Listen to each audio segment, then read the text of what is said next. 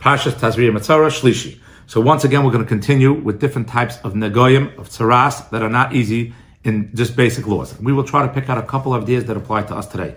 Early on in this reading of today's, Pasuk Memhei, it's going to say like this, and the person with tzaras, in whom there is an affliction, his garments shall be torn, his hair on his head shall be cut, he shall cloak himself up to his lips, and he is to call out to, to everyone that he is contaminated.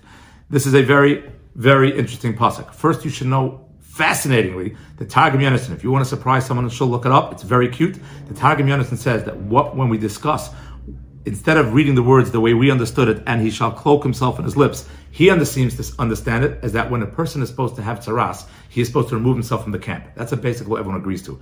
Leave the city, leave the camp, and go outside and be by yourself and contemplate what life is about. He writes that a person is supposed to go to a beach interesting phrase. He says that the area someone should go to is a beach. Some of us who go to the beach can recognize that when we go to a beach, we should think to ourselves, contemplate God's great sea, contemplate God's oceans, His sand, and everything like that, and realize every grain of sand has a purpose, and we for sure have a purpose. Not recommending going to beaches, but if we do, at least turn it into a positive event. There's another incredible thing.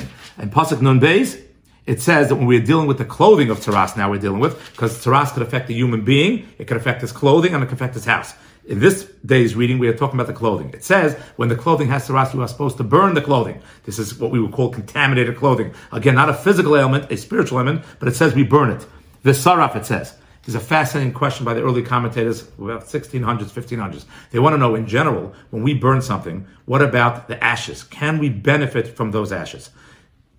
No longer does the object exist as it was. Clothing, now ashes, is not the same object. Sometimes when we burn certain items, then those ashes must as well be buried. Sometimes we burn items, we can now use those ashes as different form, we get the benefit from that. This becomes a question. The Mishnah Melech asks this question. He says, by the way, that since the Torah says Vesaraf means burn it, after the burning is done, the mitzvah is over, you can benefit from the ashes. He said when it comes to the house tzaras, which we'll discuss next time, even though we do destroy the bricks, or the plaster and stuff, since the Torah doesn't say specifically burn it, if one would burn it, he would not be able to benefit from, the, from those ashes, of the burned bricks of the house. A cute law to know about that could be interesting for some of us as well.